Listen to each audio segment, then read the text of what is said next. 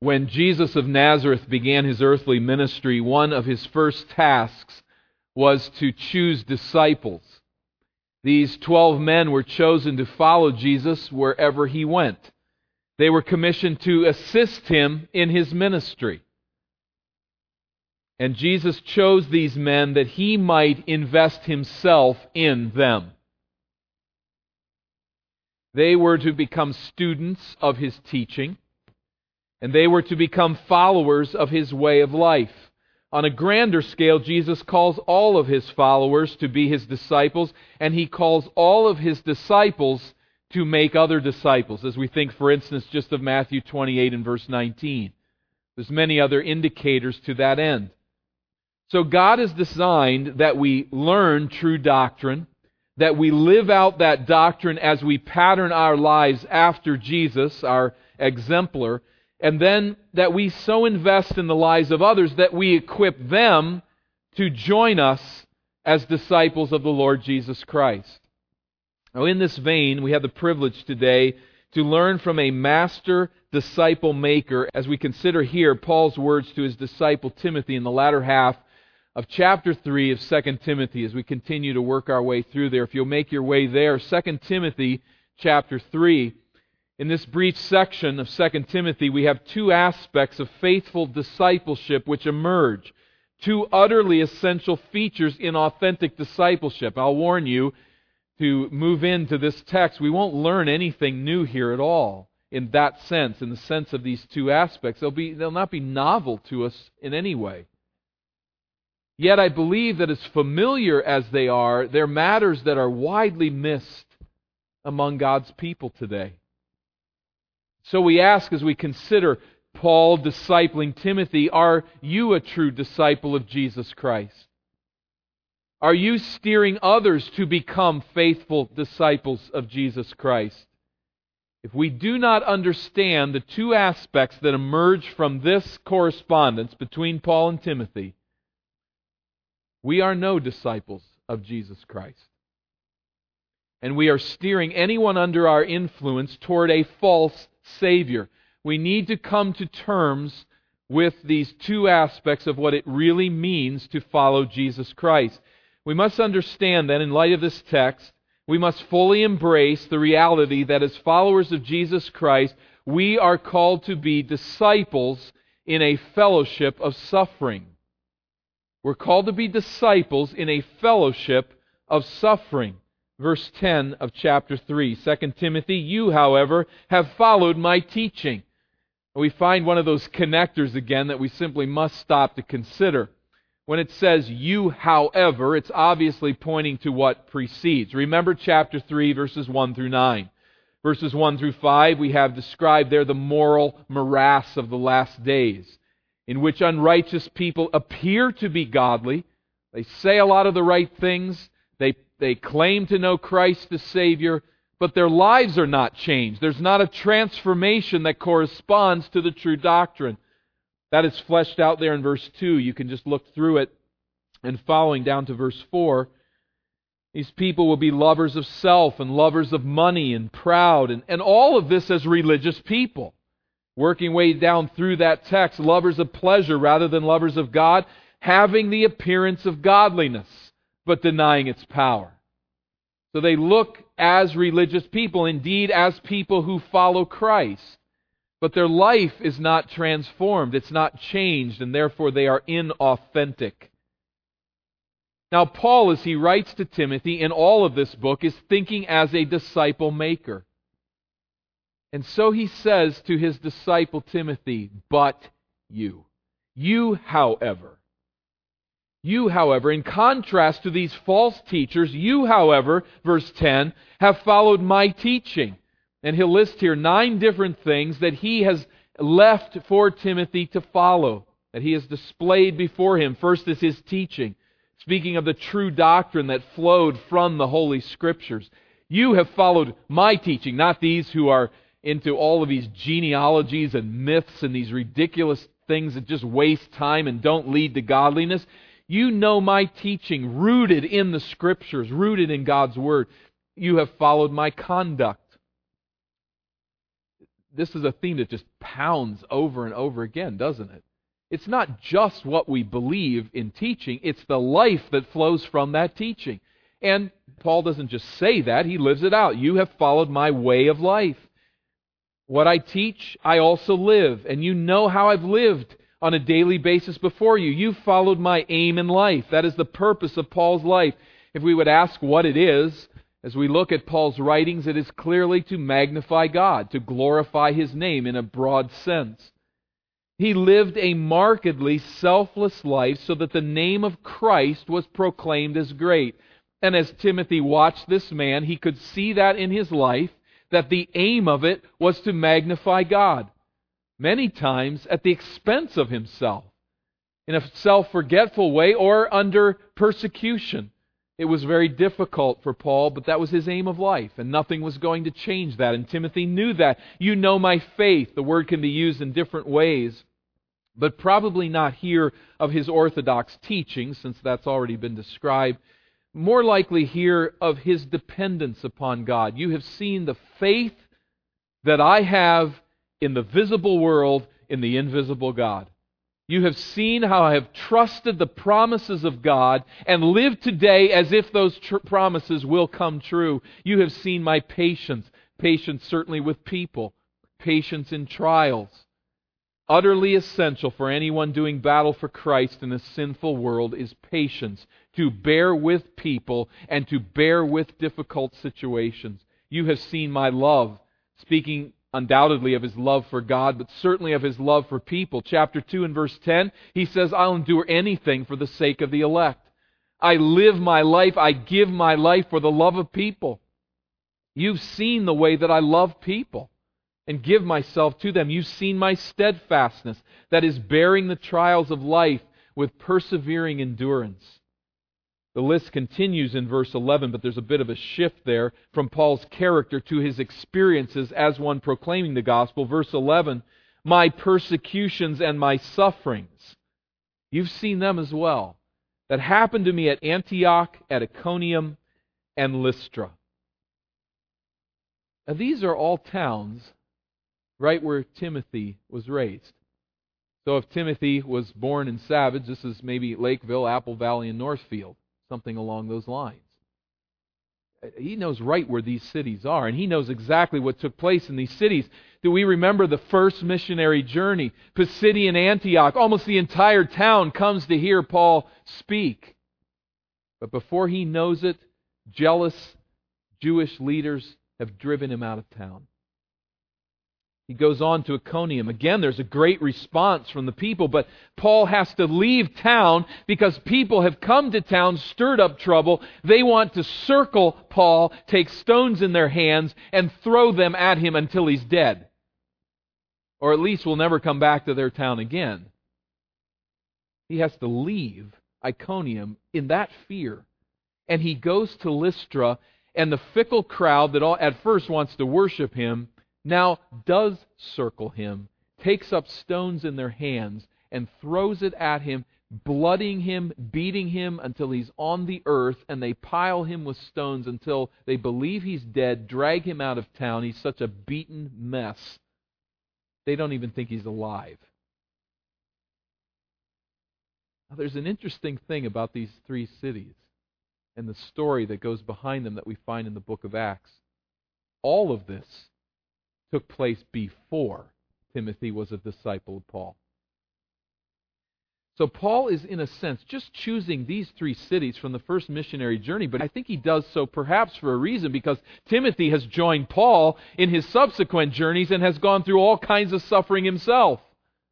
I think in part what Paul is saying here is Timothy, you signed on for this.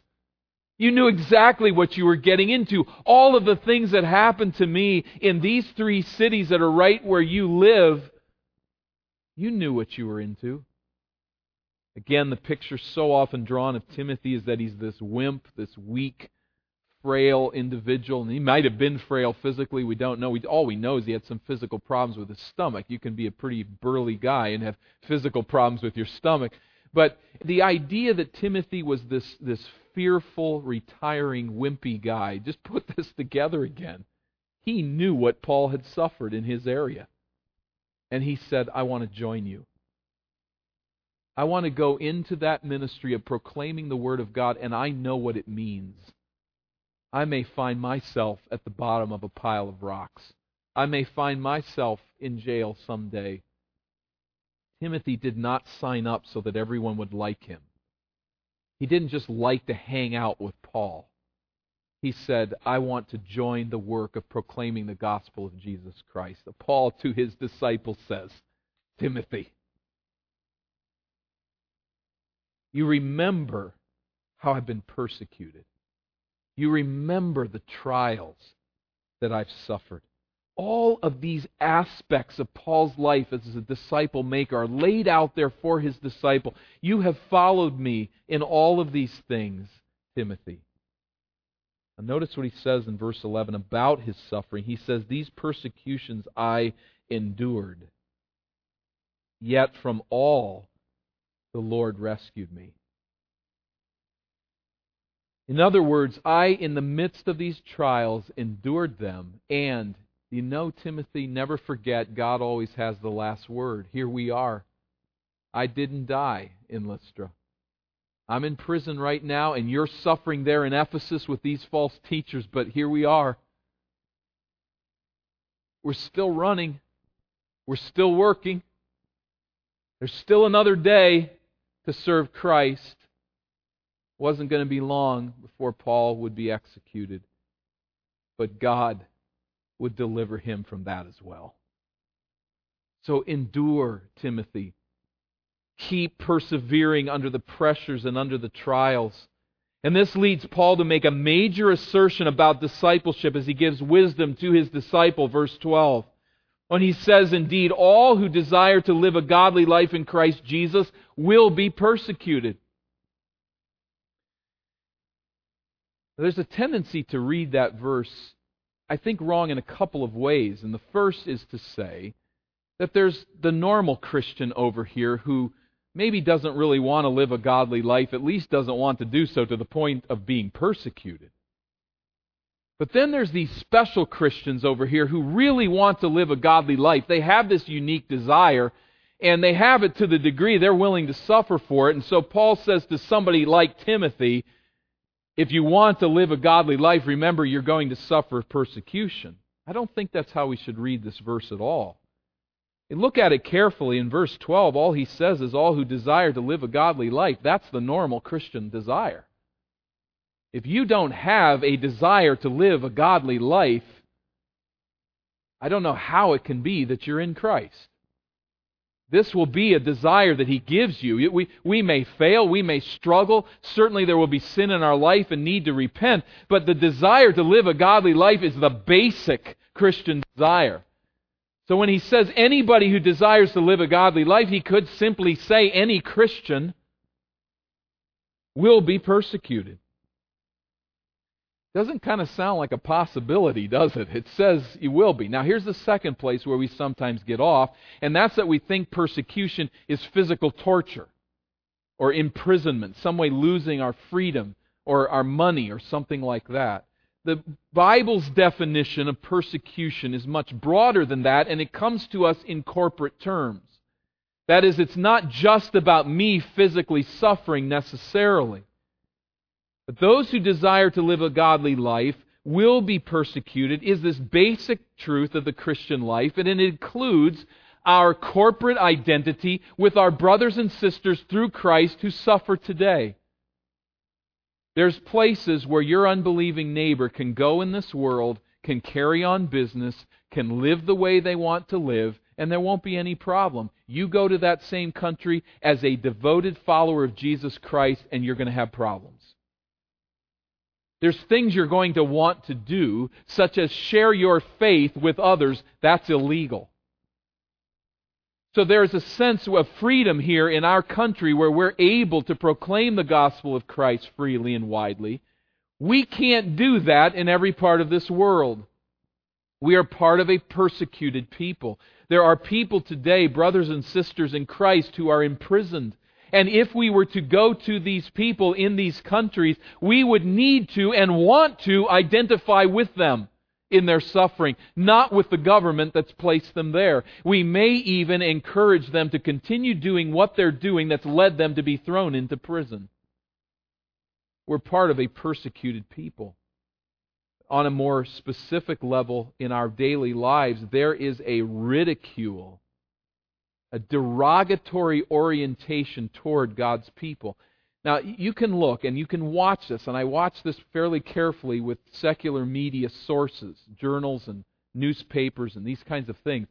You can watch the criticism of liberal Christianity in these pages, and you won't find it.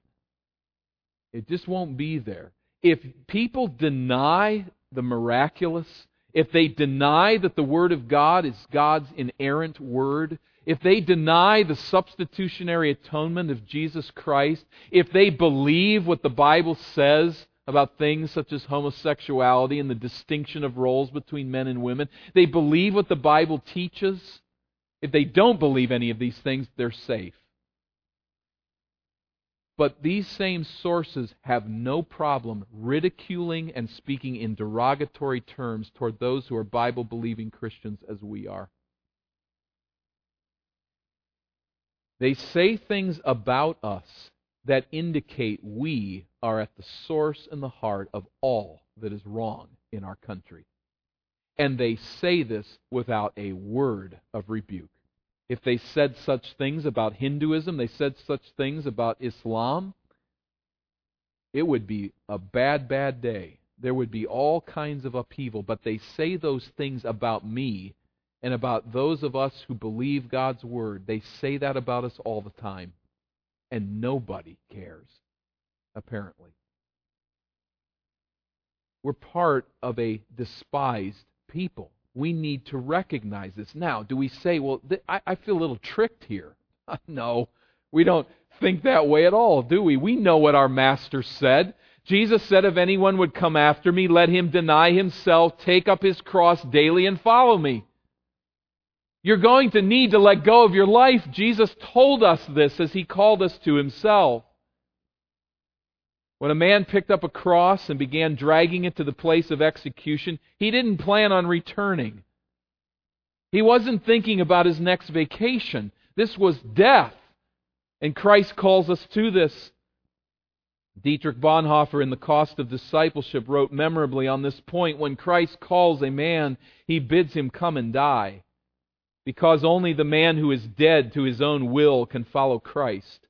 In fact, every command of Jesus is a call to die with all our affections and lusts. Jesus said further, If they persecuted me, they will also persecute you. You see the discipleship link. Jesus died, he was persecuted. Paul follows. And what does Jesus say in that call in Acts 9? I must show him how much he must suffer. And now Paul says, You've seen my sufferings and my trials, Timothy. Timothy also is suffering. And so it is with every Christian. On some level or other, we identify with a despised people who the world loves to hit. We weren't tricked into this. Jesus told his disciples, It's necessary that I die, and in that he meant as well, It is necessary that you will suffer with me. So when you take up a position against the world's philosophies and dreams of self worship, you cannot expect to be treated tenderly by everyone. Our suffering, again, is not as harsh as many of our brothers and sisters face, but it's real. It is ridicule. It is a dismissive spirit of the world. I stress this because it is here that so many Christians really miss that.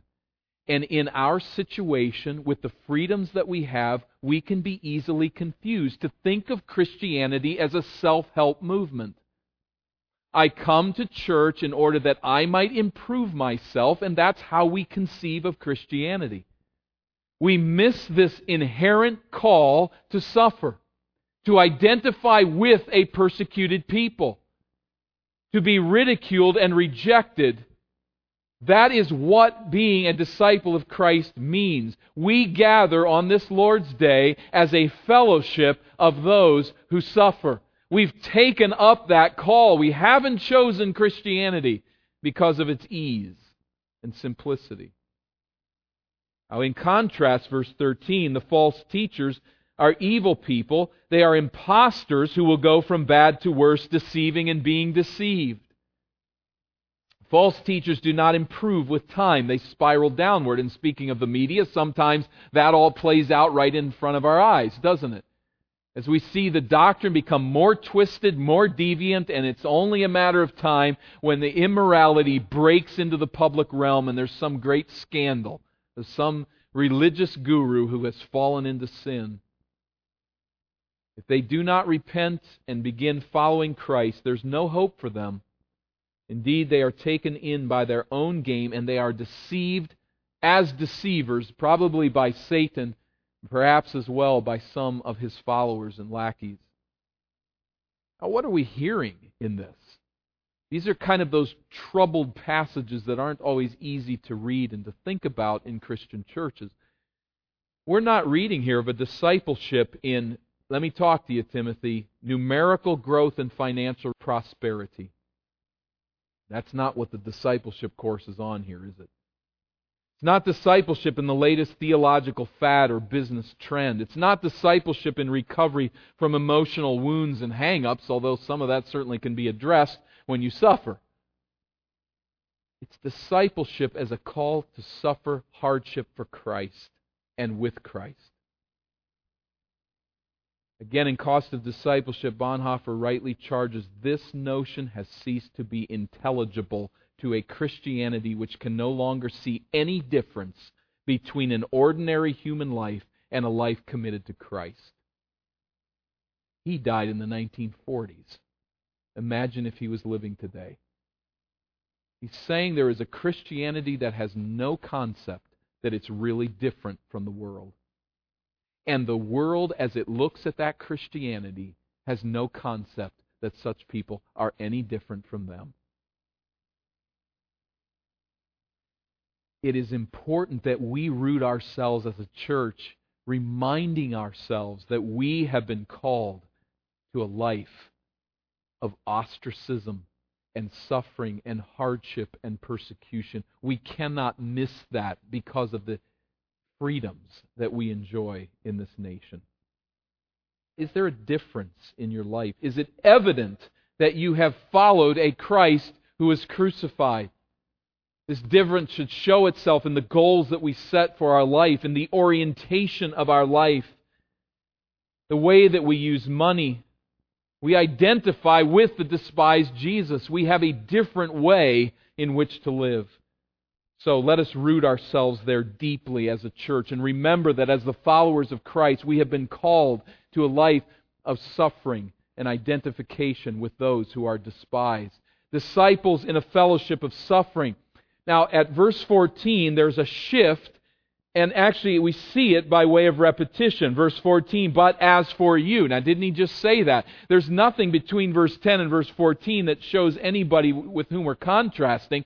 So, verse 14 is contrasting back with the false teachers, the false way of Christianity that's godly on the outside but does not transform the life. And now we have here then a second emphasis. So, we need to grab this, and I think this emphasis as well is lacking and we need to deepen in it. Disciples in a fellowship of suffering is followed, secondly, by disciples in a fellowship of Scripture. Verse 14, But as for you, continue in what you have learned and have firmly believed, knowing from whom you learned it, and how from childhood you have been acquainted with the sacred writings which are able to make you wise for salvation through faith in Christ Jesus. Now think of what he's saying here. As for you, in contrast to this false way about life that the false teachers are proclaiming, this second point needs to be made. That we are to be people of the book. We're to be given to the Scriptures. Notice what he says there in verse 14 to continue in what you have learned and firmly believe, knowing from whom you learned it. Now, the firm belief is you've heard the true doctrine and you've put your faith and your trust in that true doctrine. But did you notice what he also said? Consider the people from whom you've learned it. they're not deceived. These people are not spiraling downward morally. They are genuinely devoted to Christ. These are people who love you. They don't teach you the scriptures and then charge you $24.99. They're not trying to get themselves up by teaching you the scriptures. These are people who love you. Remember them. These are the disciple makers who do not ransack the Bible to find opportunities to introduce their myths and genealogies so that everyone can waste their time to moral ruin and that you can somehow think they're really special as Bible teachers. None of that is true here. Who are we talking about? We're talking about Paul, his discipler.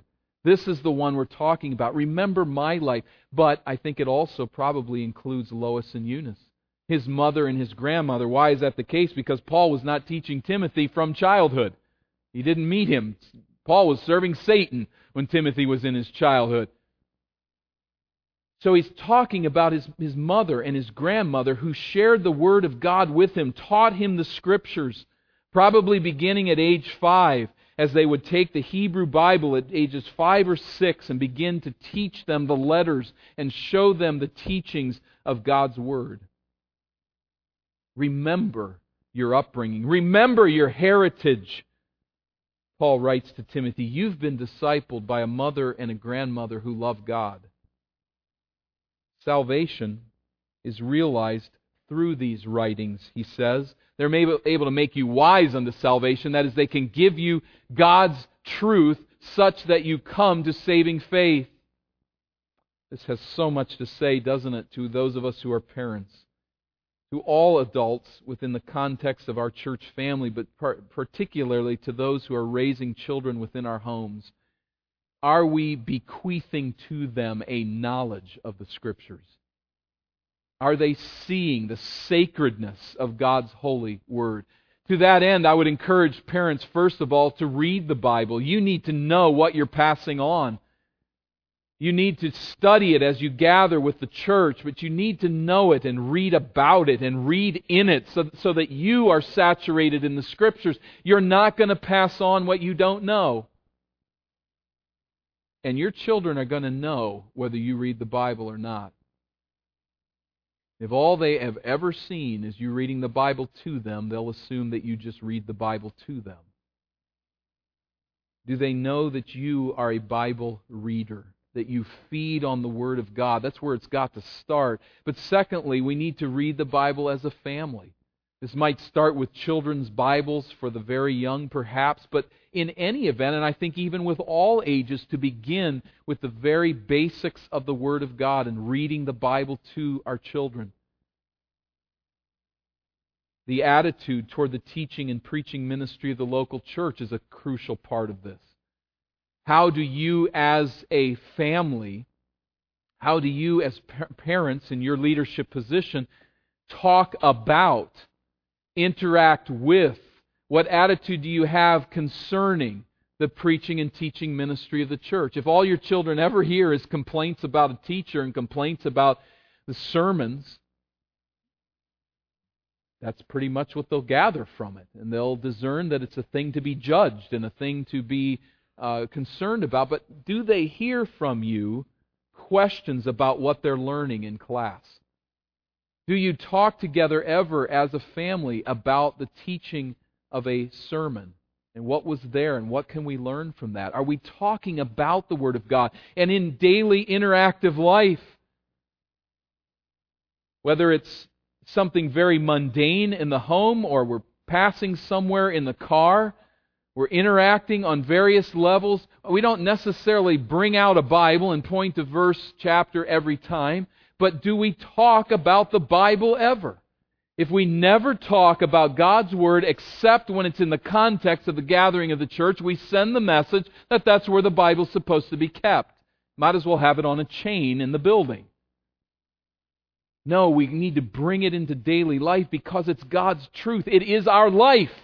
The book of Deuteronomy says over and over again, it is our life, these scriptures. So we need to be sharing them in our daily walk with our children and, and passing on to them a reverence for the Word of God. For all of our adults, I, we should ask is the next generation learning the importance of the Bible from us? Are they seeing that importance in our church, in our families? And for those of you that are children among us, appreciate the heritage that you have.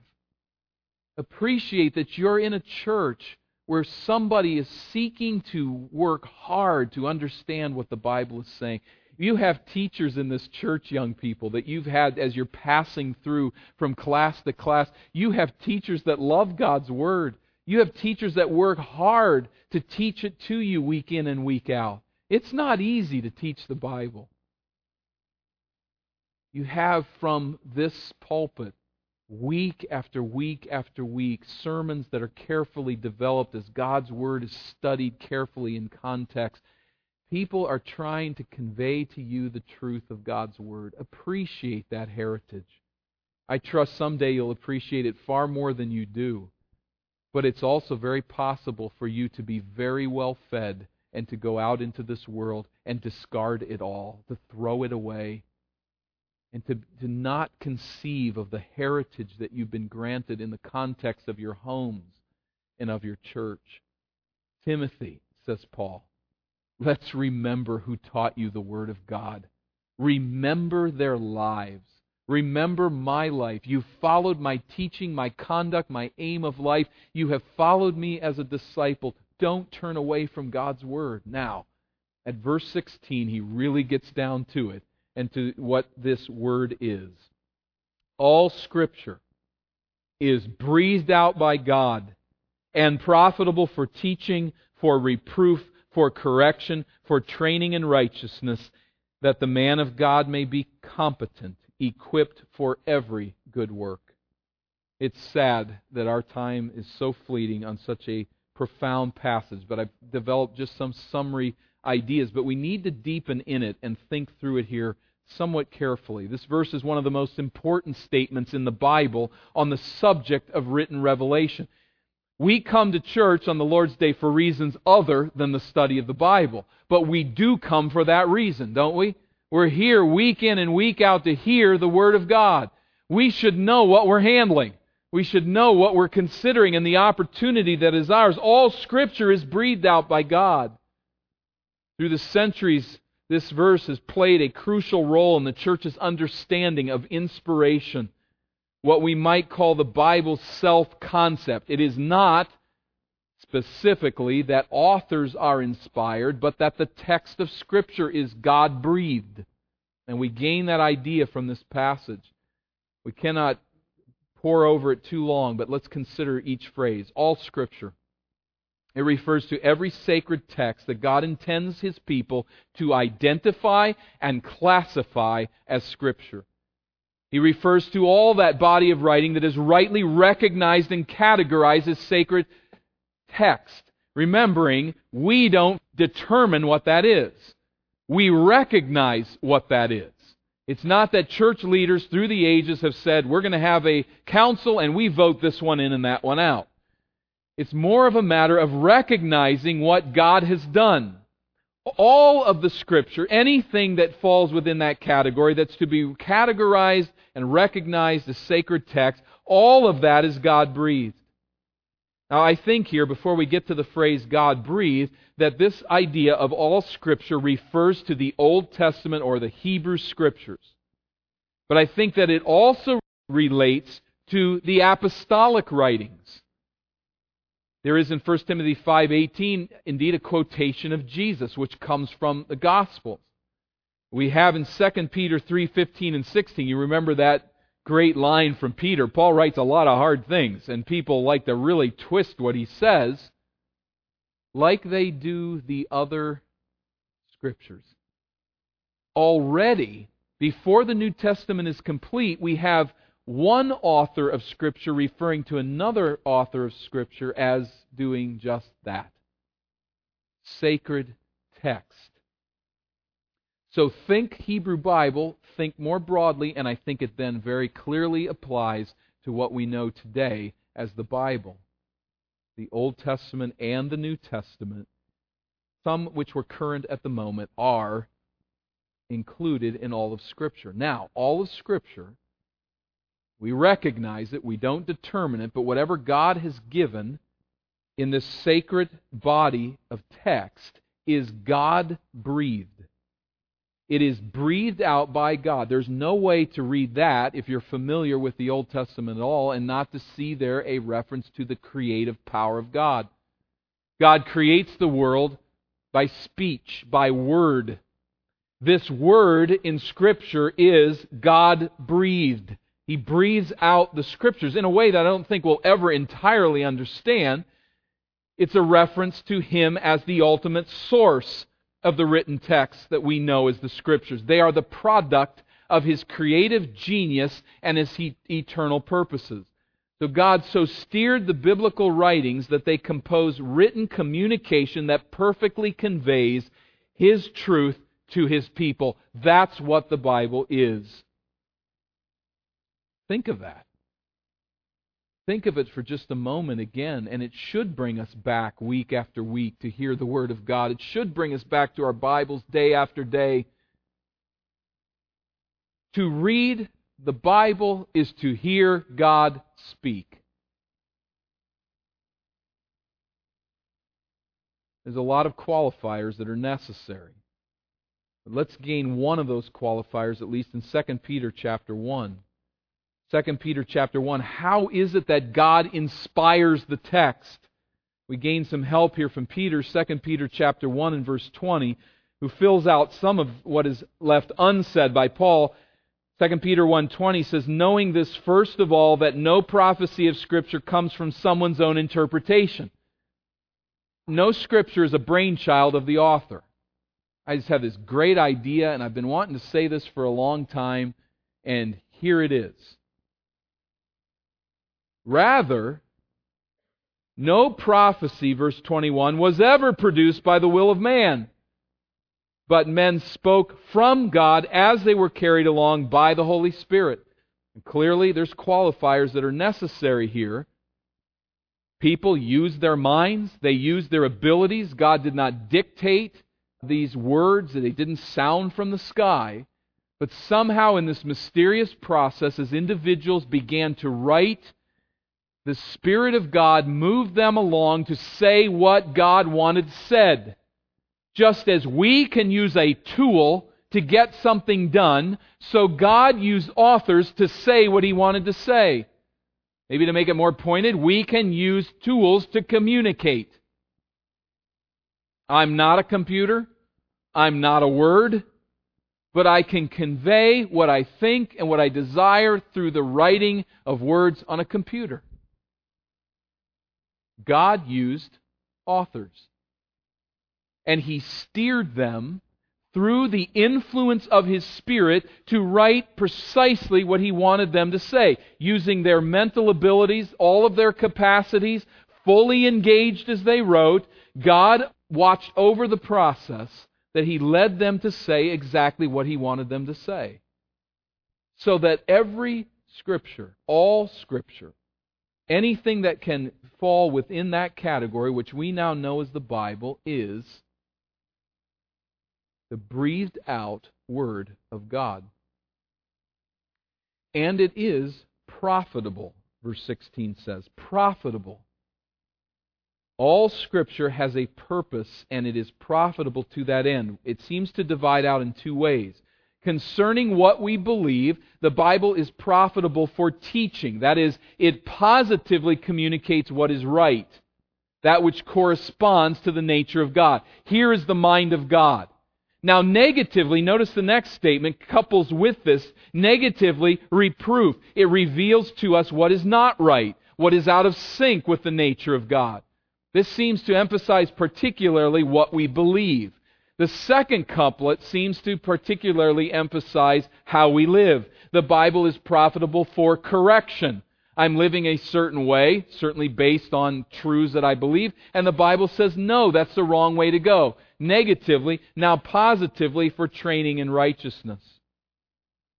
Positively, it sanctifies us by encouraging spiritual growth and formation in the likeness of Christ.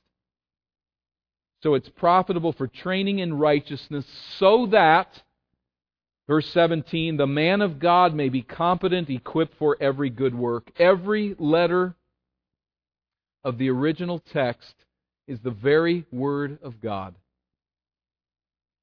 And it operates such that it will be fully sufficient to equip us for every good work that God desires. You say, I'm dealing with temptation. I'll never be what God wants me to be. Your answer's in the Word. We must be purified by the Word. It's not magical, but we'll never be purified. We will never conquer temptation apart from the Word. Jesus went that way, didn't he? As Satan came to tempt him in the desert, what was Jesus' response in Luke chapter 4? It stands written. If Jesus answered temptation by appealing to the authority of God's written text, who are we to think we're going to get there any other way? we must appeal to the promises and the truths of God's Word as we fight in a world that's bent against everything God wants. It's profitable for all God wants to do within us. We say, I want to grow. I want to be the person I'm not. I want to change certain things about who I am and temptations that are part of my life. It's God's Word that must purify. Now, it can go right through us like water through a pipe. It doesn't saturate in at all. We've got to work at assimilating what God's Word says, but it is through assimilation of His Word that we will be progressively transformed so that we will be competent and equipped for every good work. Timothy. As a disciple, you need to saturate yourself in the truth of God's written Word. You need to be a man of the book. Every letter of the original text is the very Word of God we're being instructed to understand. That doesn't mean that every passage is equally important. The Bible progresses in the unfolding of its revelatory record. Certainly, we understand that. The Bible was not dictated by God to man. Authors use their full capacities. All of these qualifiers set. It is the very Word of God. It's the very words that God wants to convey to his people. They are infallible. They are inerrant. They are fully sufficient. They are internally consistent with themselves and the nature of God in all of its parts. The Bible is consistent with who God is. Christian, you don't live in that world. I mean, you just don't live in a world that thinks this at all. And we've got to come to terms with this. A life saturated in Scripture will be radically distinct from what people believe all around us. Vishal Mangalwadi, Indian philosopher and theologian, says this so well. Many people reject the Bible because they consider it irrational and irrelevant. Others believe it is to be responsible for racial prejudices, sectarian bigotry, slavery, the oppression of women, the persecution of witches, opposition to science, the destruction of the environment, the religious wars of the previous millennium, and discrimination against homosexuals, just to name a few. Well, he's a wise man and he says, first of all, if there's that much attack about the Bible in those many areas, it's obviously been a very profoundly influential book. But what is important for us to grasp in this context is not only that, that we live in a world that hates this book. It does not hate it if you cut parts out. It doesn't hate this book if we don't insist that all Scripture is breathed out by God. If we rip the miracles out and we rip the substitutionary atonement of Jesus Christ out and we cut out all those hard things Jesus said about sin and we throw out Paul certainly and his ridiculous views about men and women and we realize that this whole thing about homosexuality, just forget that. We've got her pared down pretty far about this point, and people say, oh, we can live with the Bible like that. With his own theological problems. In the 1930s, Yale University professor Richard Niebuhr put his finger on the false response of liberal Protestantism. That's the Protestantism that said, here's what the world wants no miracles, no death of Christ, no real resurrection, no virgin birth. Throw all that out, and then we'll accept you. He was perceptive enough to say this. This liberal theology proclaims that a God without wrath brought men without sin into a world without judgment through the ministrations of a Christ without a cross. Under those suppositions, large sections of the Bible are ignored or denied as inauthentic and the Bible loses its integrity as God's Word? Do you believe all of Scripture is God breathed? If you do, if you really believe that, and that truth is transforming you, you are among a despised people. How radically different. You've heard it before. It's a one of those quotations I just keep repeating. Listen how different it should be for us. Not ripping out of the Bible what is not acceptable to our world or ignoring it. But as J.C. Ryle writes, the truth of God's written word is the primary foundation of the Christian soldier's character. I'll change his words to apply to all of us, but he says, You are, as a Christian soldier, what you are. You do what you do. You think what you think. You act as you act. You hope as you hope. You behave as you behave for one simple reason you believe certain propositions revealed and laid down in Holy Scripture. You believe Jesus was born of a virgin. You believe that Jesus lived a sinless life. You believe that Jesus Christ died as the Lamb of God to offer sacrificial atonement in the place of God's people. You believe that He rose from the dead literally, victoriously, and that all of the miracles of the Scriptures are true and accurate descriptions of what really happened. And you believe that when God speaks, He keeps His promise. that none of his promises will fail. That's why you are who you are. Ryle continues a religion without doctrine or dogma is a simple impossibility. Faith is the very backbone of spiritual existence. No one ever fights earnestly against the world, the flesh, and the devil unless he has engraven on his heart certain great principles which he believes.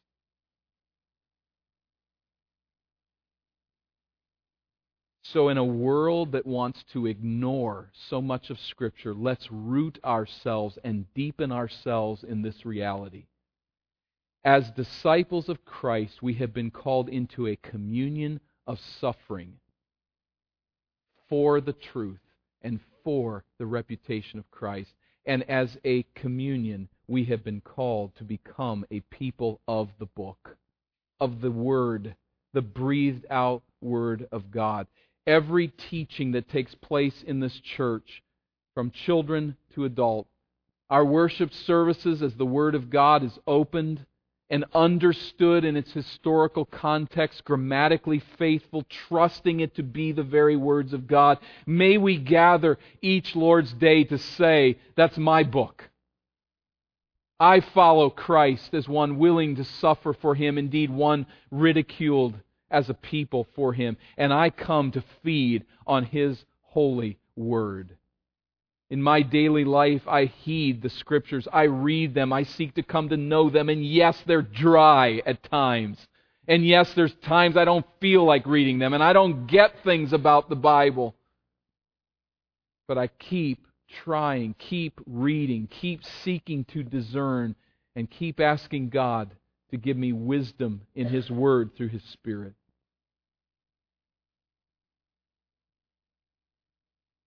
Jesus stood in the wilderness because he trusted the Word, and so must we. This church will only stand as we trust that every Scripture, all of Scripture, is breathed out by God and is what He has given to sanctify and to transform us so that we will be willing to suffer, so that we will live a life of distinction that does look different from a world that wants nothing to do with this book in its fullness. May God lead us to that place. And for anyone who does not know Christ as Savior, yes, it's a hard call on one level. But God will enable and equip you to be everything that He wants you to be as you place your faith in Jesus Christ as your Savior. As you do that, He will bring satisfaction where there's been nothing but heartache and pain. And suffering will be a joy. Suffering with God's despised people will be a joy. Let's bow for prayer. We trust you, Father, for your mercies, for your grace. We don't like to suffer, and we struggle to live our life on the basis of your word. But I pray that as disciples of Christ, we would be given to a communion of suffering and of Scripture, saturating ourselves in your truth. Again, for anyone who knows not Christ, we ask that you would draw them to yourself this day. Through Jesus we pray. Amen.